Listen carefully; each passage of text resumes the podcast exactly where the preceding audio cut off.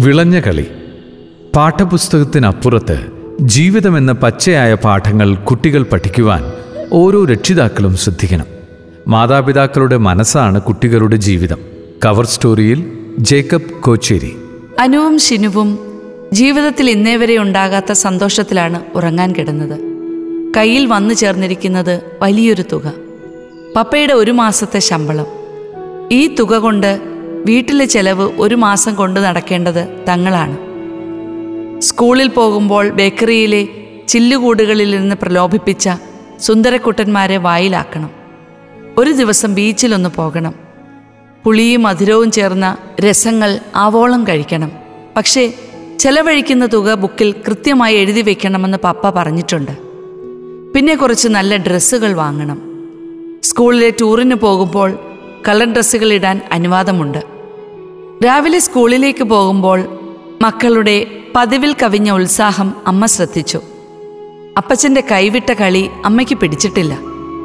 എല്ലാ മാസവും അവസാന ഒരാഴ്ച ഒതുക്കി പിടിച്ചാണ് കുടുംബ ചെലവുകൾ നിർവഹിക്കുന്നത്. എന്നാൽ കുട്ടികളുടെ നിരവധിയായ ആവശ്യങ്ങൾ ആവലാതികൾ അപ്പച്ചനെ അസ്വസ്ഥമാക്കാറുണ്ട്. ഒരാളുടെ മാത്രം ശമ്പളത്തിൽ കുട്ടികളുടെ എല്ലാ ആവശ്യങ്ങളും നിവർത്തിച്ചു കൊണ്ടുപോവുക ബുദ്ധിമുട്ടാണെന്ന് അവരോട് പലവുരു പറഞ്ഞതാണ്. പക്ഷെ അവരുടെ പ്രായത്തിലുള്ള മറ്റു കുട്ടികളെ പോലെ നടക്കാനാണ് അവർക്ക് ആഗ്രഹം. അതുകൊണ്ട് തന്നെയാണ് ഈ മാസത്തെ ശമ്പളം മുഴുവനും അവരെ ഏൽപ്പിച്ച് വീടിന്റെ ചെലവ് നടത്താൻ മക്കളോട് പറഞ്ഞത്. സ്കൂൾ കഴിഞ്ഞു വരുമ്പോൾ കുട്ടികൾ രണ്ടും ബേക്കറിയിൽ കയറി ആവശ്യമുള്ളതൊക്കെ കഴിച്ചു. പിന്നെ പഠിച്ചുകൊണ്ടിരിക്കുമ്പോൾ ക്ഷീണം മാറ്റാനായി ഒരു പാക്കറ്റ് ചോക്ലേറ്റും വാങ്ങിച്ചു. മറ്റൊരു കടയിൽ നിന്നും കോമിക് പുസ്തകങ്ങളും കരസ്ഥമാക്കി. ഫാൻസി ഷോപ്പിൽ നിന്ന് ഷിനുവാണ് കൂടുതൽ വാങ്ങിച്ചത്. വീട്ടിലൊത്തി കുറച്ചൊക്കെ അമ്മയെ കാണിച്ചു. വഴക്ക് പറയാൻ തുടങ്ങിയ അമ്മയെ അപ്പച്ചൻ കണ്ണിറുക്കി കാണിച്ചു. മക്കളെ പലചരക്ക് കടയിലെ നാരായണേട്ടന് പൈസ കൊടുത്തോ? അതുപോലെ പച്ചക്കറി കടയിലും പറ്റുണ്ട്. പിന്നെ കറണ്ട് ബില്ല് അടയ്ക്കേണ്ട സമയം കഴിഞ്ഞു. പപ്പ ഓർമ്മിപ്പിച്ചു. ഒക്കെ സെറ്റാണ് പപ്പ. നാളെ തന്നെ ഇതൊക്കെ കൊടുക്കും. ഒരാഴ്ച കഴിഞ്ഞപ്പോൾ അമ്മയ്ക്കൊരു അസുഖം ആശുപത്രിയിൽ രണ്ട് ദിവസം കിടന്നു. കുട്ടികൾ ആ ബില്ല് കൊടുത്തു. രാത്രികാലങ്ങളിൽ കുട്ടികൾ വീട്ടിലെ വരവ് ചെലവ് കണക്കുകൾ എഴുതിയും മറ്റും ഏറെ സമയമിരിക്കും.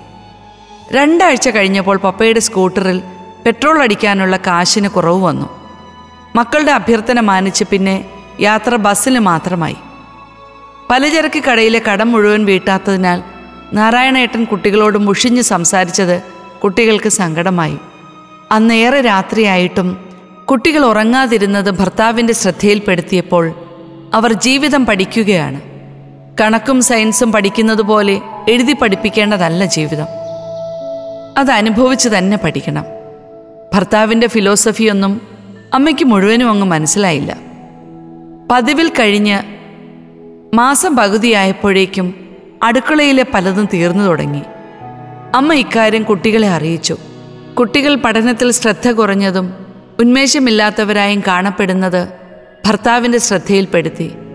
ആരോടെന്നില്ലാതെ അമ്മ വീട്ടിൽ ഇല്ലായ്മയെക്കുറിച്ച് ഉച്ചത്തിൽ സംസാരിച്ചു. അടുത്ത ദിവസം ഓഫീസിൽ പോകാൻ ഡ്രസ്സ് മാറുന്നതിനിടെ കുട്ടികൾ രണ്ടുപേരും പപ്പയുടെ മുറിയിലെത്തി. വരവ് കണ്ടപ്പോഴേ പന്തിയല്ലെന്ന് മനസ്സിലായി. കുറ്റബോധത്തോടെ പപ്പയുടെ മുഖത്തേക്ക് നോക്കി പിന്നെ ഒരു കരച്ചിലായിരുന്നു. മക്കളെ ഇരു കൈകൊണ്ടും ആശ്വസിപ്പിക്കുന്നതിനിടയിൽ അദ്ദേഹത്തിന്റെയും കണ്ണു നിറഞ്ഞു. പപ്പ എത്ര ബുദ്ധിമുട്ടിയാണ് ഈ വീട് നടത്തിക്കൊണ്ടു പോകുന്നതെന്ന് ഞങ്ങൾക്ക് മനസ്സിലായി. എന്തെല്ലാം ആവശ്യങ്ങൾ പറഞ്ഞാണ് ഞങ്ങൾ പപ്പയെ ബുദ്ധിമുട്ടിച്ചത്. ഞങ്ങൾക്ക് ആരോടും വായ്പ വാങ്ങാൻ അറിയില്ല. ഇനി ഒരാഴ്ച കൂടിയുണ്ട് പൈസയും ബാക്കിയില്ല. മുഴുവനും പറയാതെ തന്നെ അദ്ദേഹത്തിനെല്ലാം മനസ്സിലായി. മക്കളെ പറഞ്ഞ് ആശ്വസിപ്പിച്ച് സ്കൂളിലേക്ക് അയച്ചു. പാഠപുസ്തകത്തിനപ്പുറത്ത് ജീവിതമെന്ന പച്ചയായ പാഠങ്ങൾ പഠിക്കുവാൻ ഓരോ രക്ഷിതാക്കളും പലവിധ പഠനാനുഭവങ്ങളും പ്രയോഗിക്കാറുണ്ട്. അതിലൂടെ മറക്കാത്ത പാഠങ്ങളും ബോധ്യങ്ങളും കുട്ടികൾക്ക് ലഭിക്കണം. നിലം തൊടാ മണ്ണായി മക്കളെ വളർത്തുന്ന രക്ഷിതാക്കളോട് ജീവിതത്തിന്റെ മുൾക്കാടുകൾക്ക് മുകളിലൂടെ ചിറകുമുറിയാതെ പറക്കാൻ നമ്മുടെ മക്കൾ പഠിക്കട്ടെ. നാളത്തെ നന്മയുടെ പൂന്നുള്ളേണ്ട നമ്മുടെ മക്കൾ അനുഭവ സമ്പത്ത് കൊണ്ടാണ് സമ്പന്നരാകേണ്ടത്. ആ സമ്പത്താണ് അവരുടെ ജീവിതത്തിന്റെ പാഥേയം